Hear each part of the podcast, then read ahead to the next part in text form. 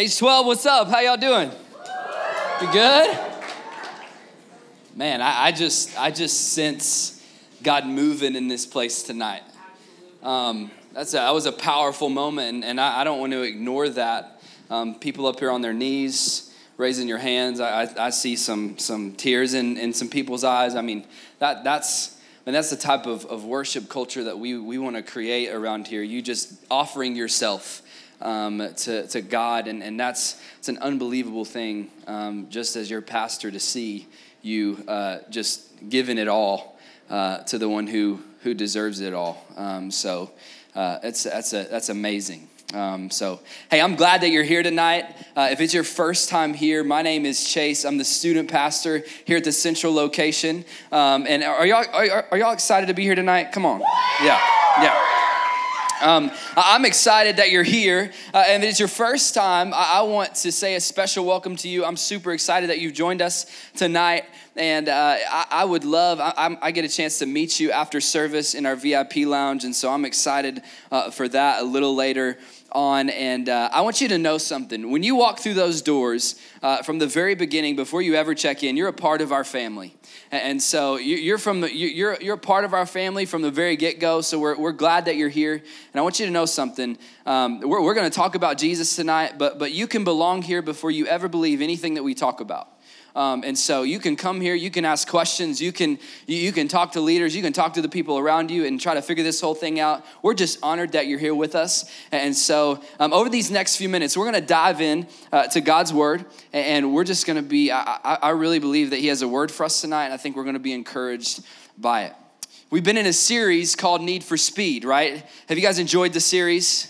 Yeah, it's been good, right? It's been good. Um, and so over the last three weeks, we, we've been talking about how culture relates the, the, the success of our life to the speed of our life.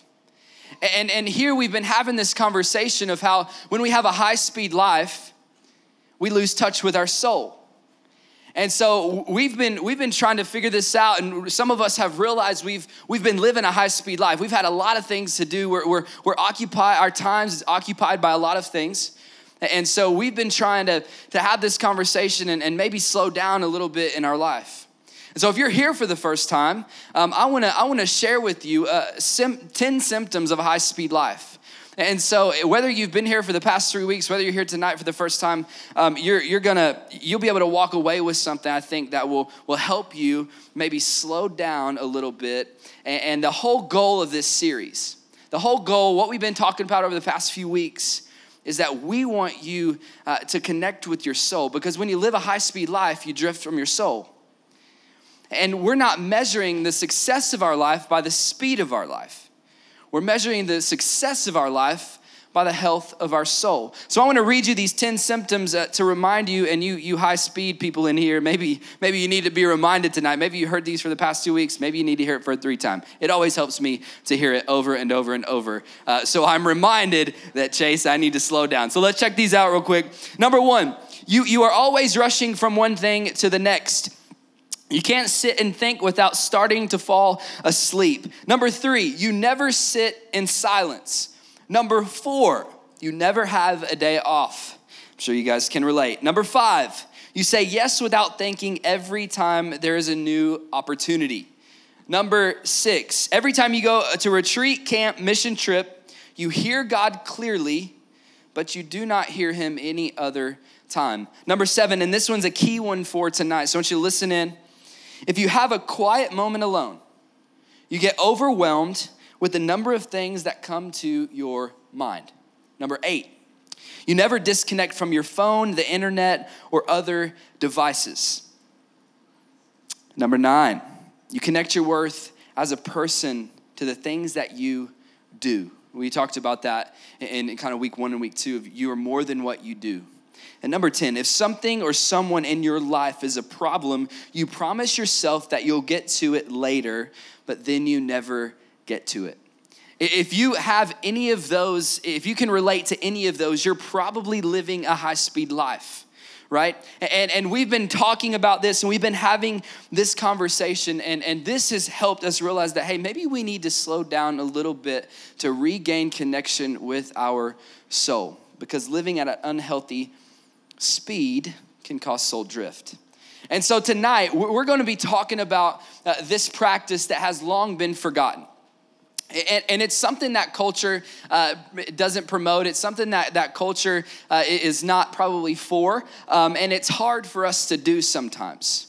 And so I have this question for us tonight Does anyone like to be alone?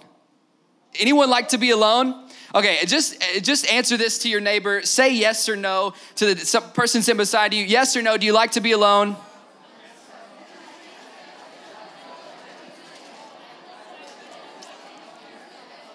All right.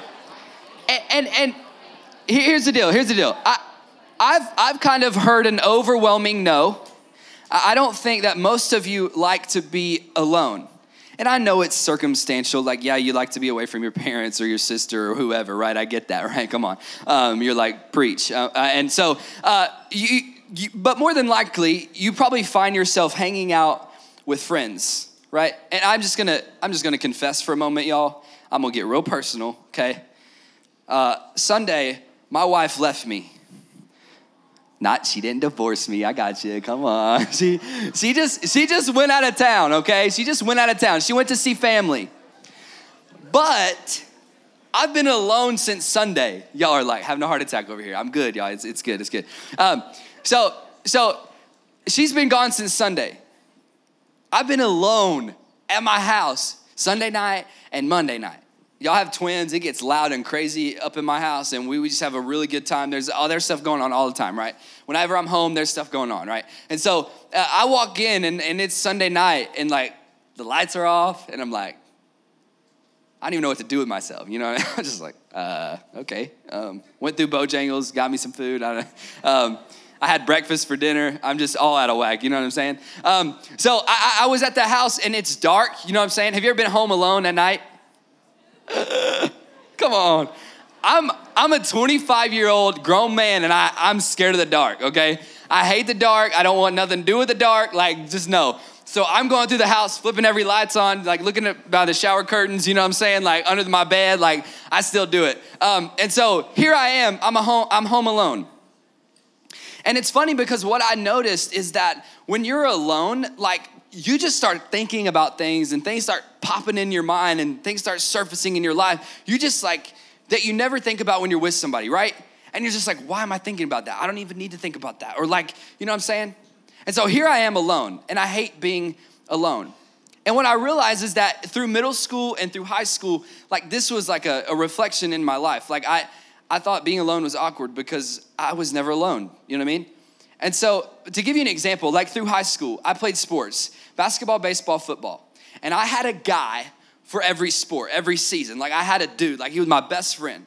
So in, so in basketball, I would always hang out with this dude called Jordan Cross. And Jordan Cross was the point guard. I was a shooting guard. And, and me and, like, we were boys. Like, we did everything together through basketball season. Like, if we could have stayed with each other, like, throughout basketball season, we would have probably slept over each other's house all the time. You know what I mean? Like we were always with each other. He was my partner in drills. He was like, he was my boy. In football, it was Jordan Wolf. That was my guy. I was always with Jordan Wolf. And we we we we did drills together. We we practiced together. I mean, we rode did practice together. We rode home together. Like we were all we were all time together. Baseball. It was a lefty. His name was Desmond. He was my throwing partner. You know what I mean? Like we'd ride to games together, we'd ride practice together, we'd, we'd work out, we'd lift together, like all this other stuff. Y'all know what I'm talking about, right? You know what I'm talking about. You have your person, you have your someone's. And see what happens is in the world that we live in and the, and the culture that we're a part of, culture enforces this idea of man, you gotta have your crew, you gotta have your squad, you gotta have your people, right? You gotta have your someone's. And you better have a lot of someone's or what's gonna happen is you're gonna find yourself alone, right? And, and, and just to be honest, my, my life reflected this that I thought alone was awkward. I thought alone was awkward. I believe that it was awkward if I, if I was alone. I didn't have people around me. And maybe your life reflects that too. Where are my extroverts at? Y'all, come on, make some noise. Yeah, let's go. Woo! Come on. Y'all love people, right? Where are my introverts at? Do you see the difference? You're like, woo! Introverts are like, okay, this is a crowd. I don't want nothing to do with, with what you just had, uh, you tried to have me do. Like, you just, no, I'm good. So, y'all like being alone, right? I love you guys. My wife's an introvert, okay? And I'm, I'm gonna just, I'm gonna just shoot it to you straight tonight.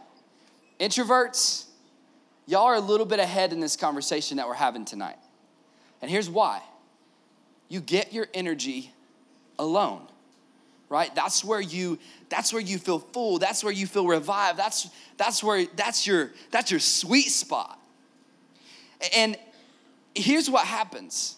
Culture tells us that being alone is weird right culture culture says that that the very worst thing in your life that could happen to you or at least that i've thought throughout my life is that i would end up alone.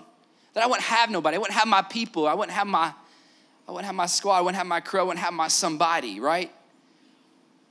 And what, what's happened over time is that this has, this has caused us to just live at such a high speed life and never take time for ourself. And what's happened, and I'm sure that you can relate because it's happened to me, is that I've found myself living at a very high speed and I've found myself, my, my soul just drifting. And I've never, I, it's hard to regain when you have stuff to do and you're around people all the time. And so here, here's, here's the deal. We know that what culture says about being alone, right? Some would label it awkward, others would not, and, and we're good. It, and it's circumstantial, I get that. But I think we live in a world where we're encouraged to be around people all the time. And it creates a high speed life. But what does the Bible say about this? What does the Bible say about being alone? What does Jesus think about being alone? And tonight, that's what I want to talk about. That's what I want to dive into. To. So if you have your Bibles, let's go to Luke chapter 4. Luke chapter 4. If you have your, your worship center Bibles, they're under your seat. You, you can, you can turn there, um, and it's on page 1031. And that's what we're going to be for the rest of our time tonight. Uh, 10, uh, 1031, Luke chapter 4. Luke is in the New Testament. Third gospel in the Bible Matthew, Mark, Luke, John. That's the fourth one. Y'all got points. Y'all got points. There you go. Jesus. Yeah, there you go. All right. Hope you heard that, Jesus. They're good. Yeah. Um, no, that's good. I'm glad you know your Bible. That's what's up. That's good. That's what we like around here. Luke chapter 4.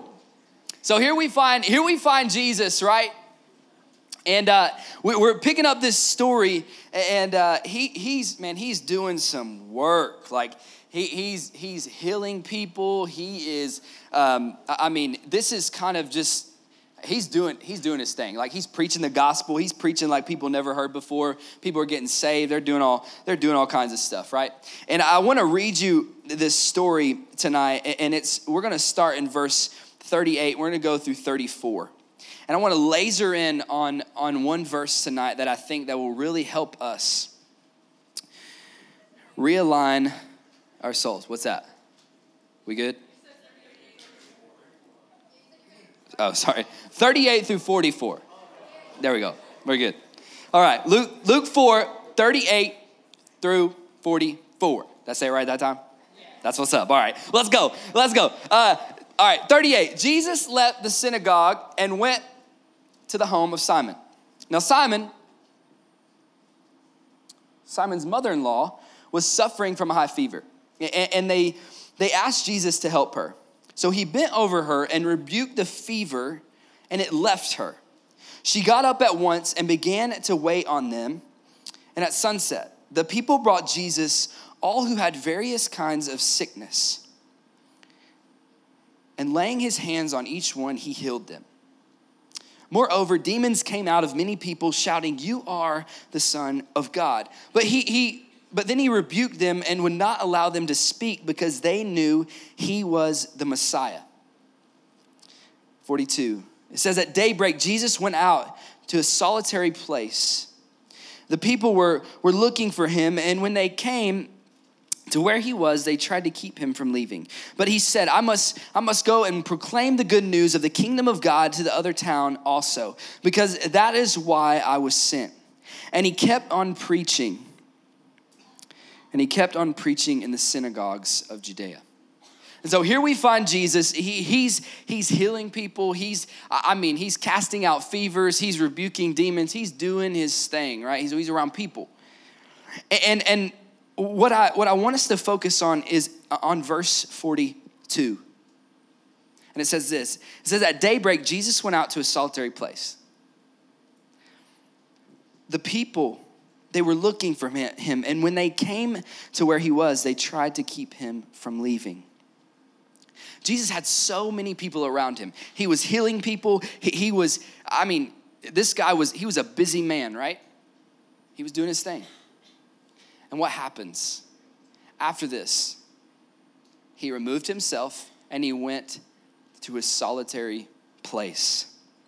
And what I think that's long been forgotten, a practice that's long been forgotten within our lives is solitude, being alone being removed from everything that this world that, that, that we live in, that, cult, that culture throws at us. And here we see Jesus in this very moment remove himself from, from the things that he was doing to go to a solitary place. You see, solitary, solitude means being alone. But I think oftentimes culture defines this as being lonely. But that's not necessarily true alone does not mean lonely. Alone does not mean lonely. See, Jesus, he sought out solitude. It's, it's, if, if you're reading from the Bible of the Worship Center Bible, if you look in chapter 5 in Luke, and it's going to be on the screen too. But chapter 5 in Luke in 15, we, we see another moment where, where Jesus with, withdraws himself. So here we have, here, chapter, or verse 15, it says this, chapter 5. Yet the news about him spread all the more. So the crowds of people came near him eh, eh, to be healed of their sickness. Here it goes. But Jesus often withdrew to lonely places and prayed it says that Jesus often, Jesus often withdrew himself to lonely places. But I want to tell you something. In those lonely places, when Jesus was alone, he was not lonely. He was not lonely when he withdrew himself in those lonely places. The reason why Jesus removed himself from what he was living in is so that he could have an encounter with God. Because he knew that that was essential for his life and for his soul.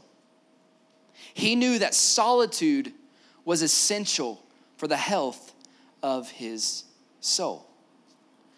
For some of you in here, your circumstance, your circumstance that you find yourself in is lonely. And, and here's the deal I understand that, that, that, that some of us maybe, maybe you're alone more than others, and, and maybe you find yourself uh, lonely, and, and, and maybe you think there's something wrong.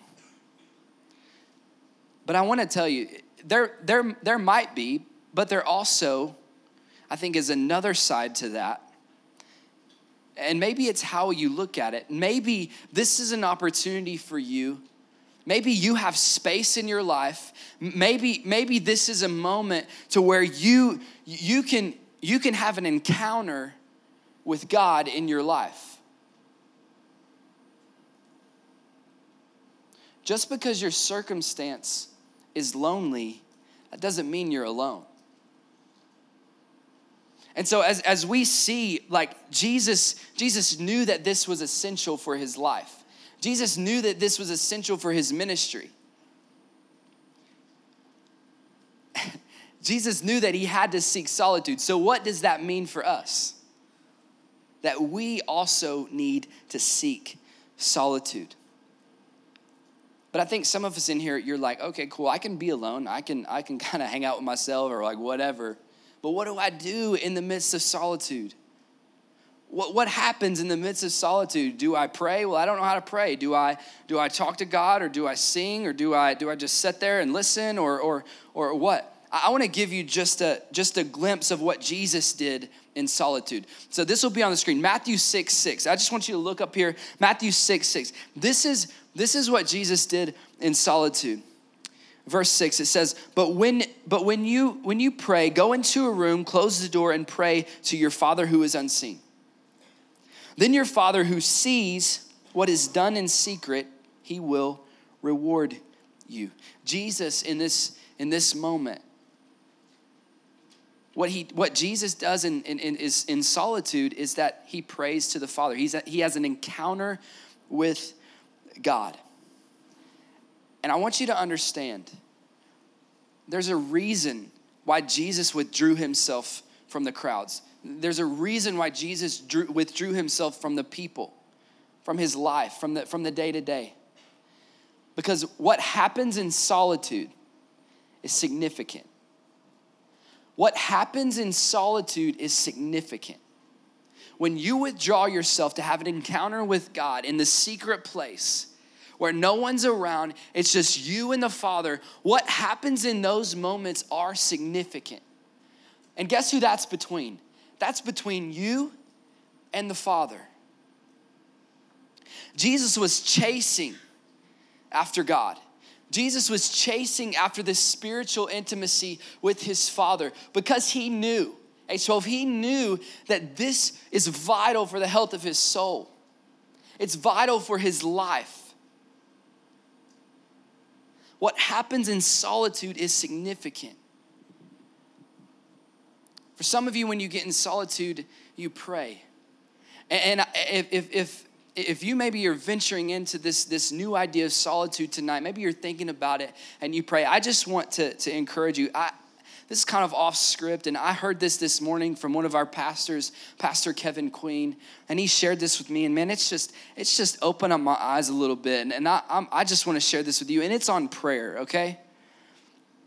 Prayer is not just preparation for the battle; it is the battle. Prayer is not just preparation for the battle, but it is the battle.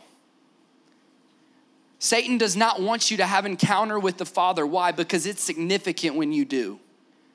You receive power from our Heavenly Father, from, from, from God, to continue to live like Jesus, to continue to love like Jesus it's significant. Satan does not want that to happen. So he's gonna battle with you and try to distract you and put things in your life that will, that will cause you to run away from solitude.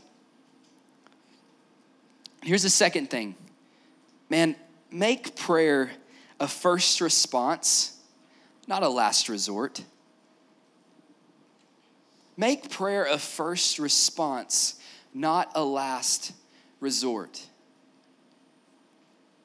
I had two, I had two young men approach me before service tonight. They're in high school. One lost his brother yesterday in a car accident, and now his aunt's in the hospital.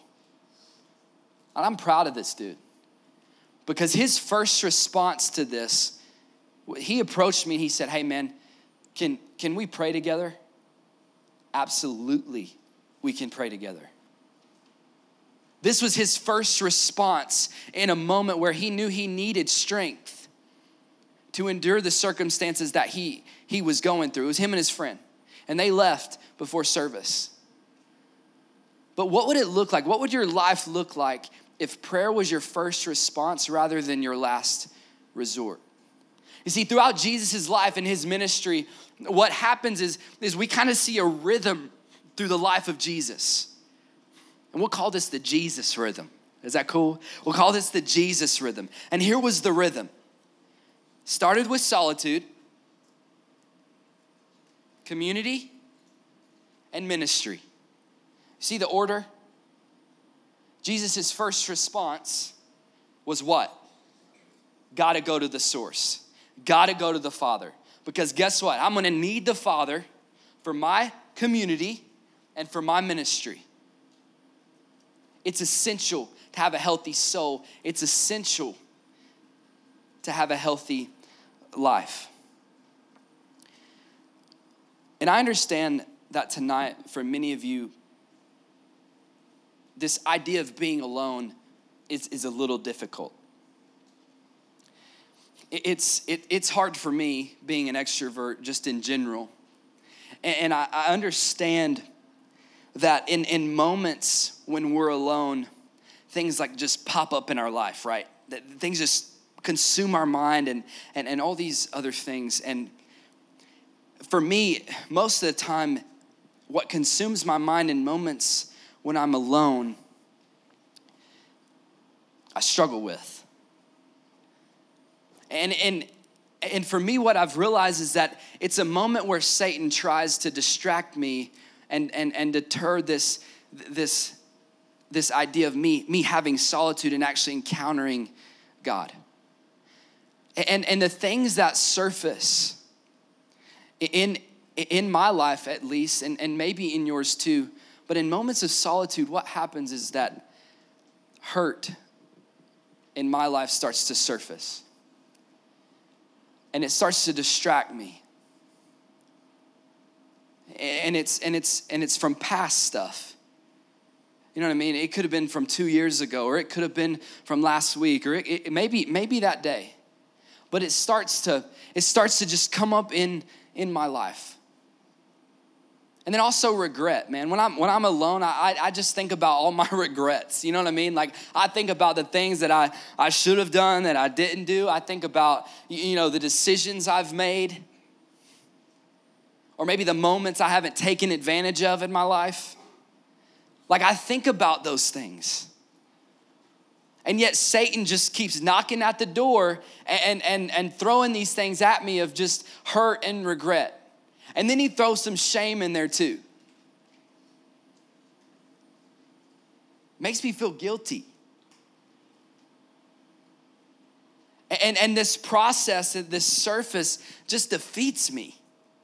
Anybody ever feel that way? Yeah, I mean, when you're alone, it's, it's a scary place but not when you're with the Father. I want you to lean in for just a moment because I want you to hear this. I know that there's things that surface in your life when you're alone. I know that there's surface, that things that surface in your life that that that are just maybe, man, they're shackles. You don't feel like you can move, they just weigh you down. But I want you to know something tonight. For everything that surfaces in your life, there is a Savior.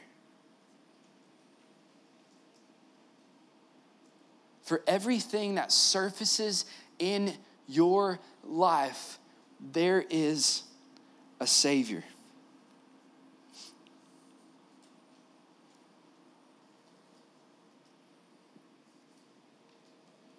We need solitude. It is essential for the health of our soul. So, my challenge for us tonight is we got to seek solitude. It's pretty simple, right?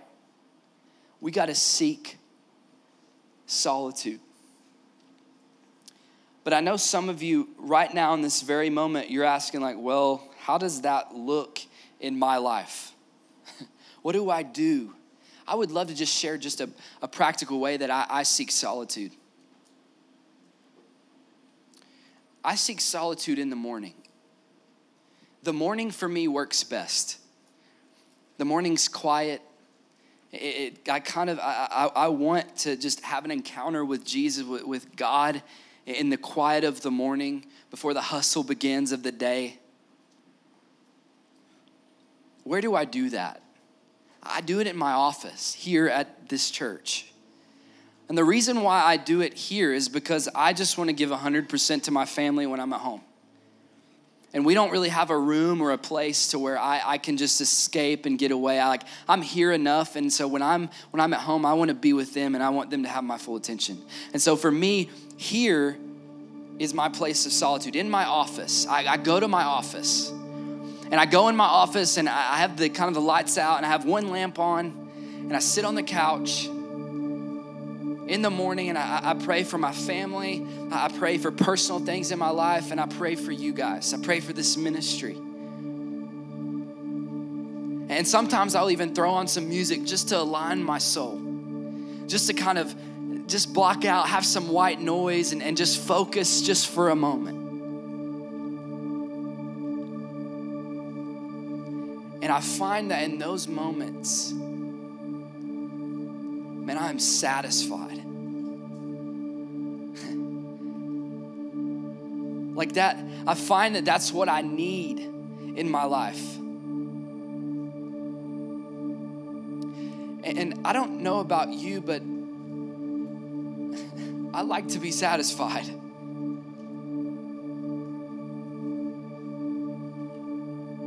You go throughout this life and you, you, you continue to be, man, just embodied and, and just overwhelmed by this culture and this world, age 12, you need solitude. You need an encounter with God every single day of your life.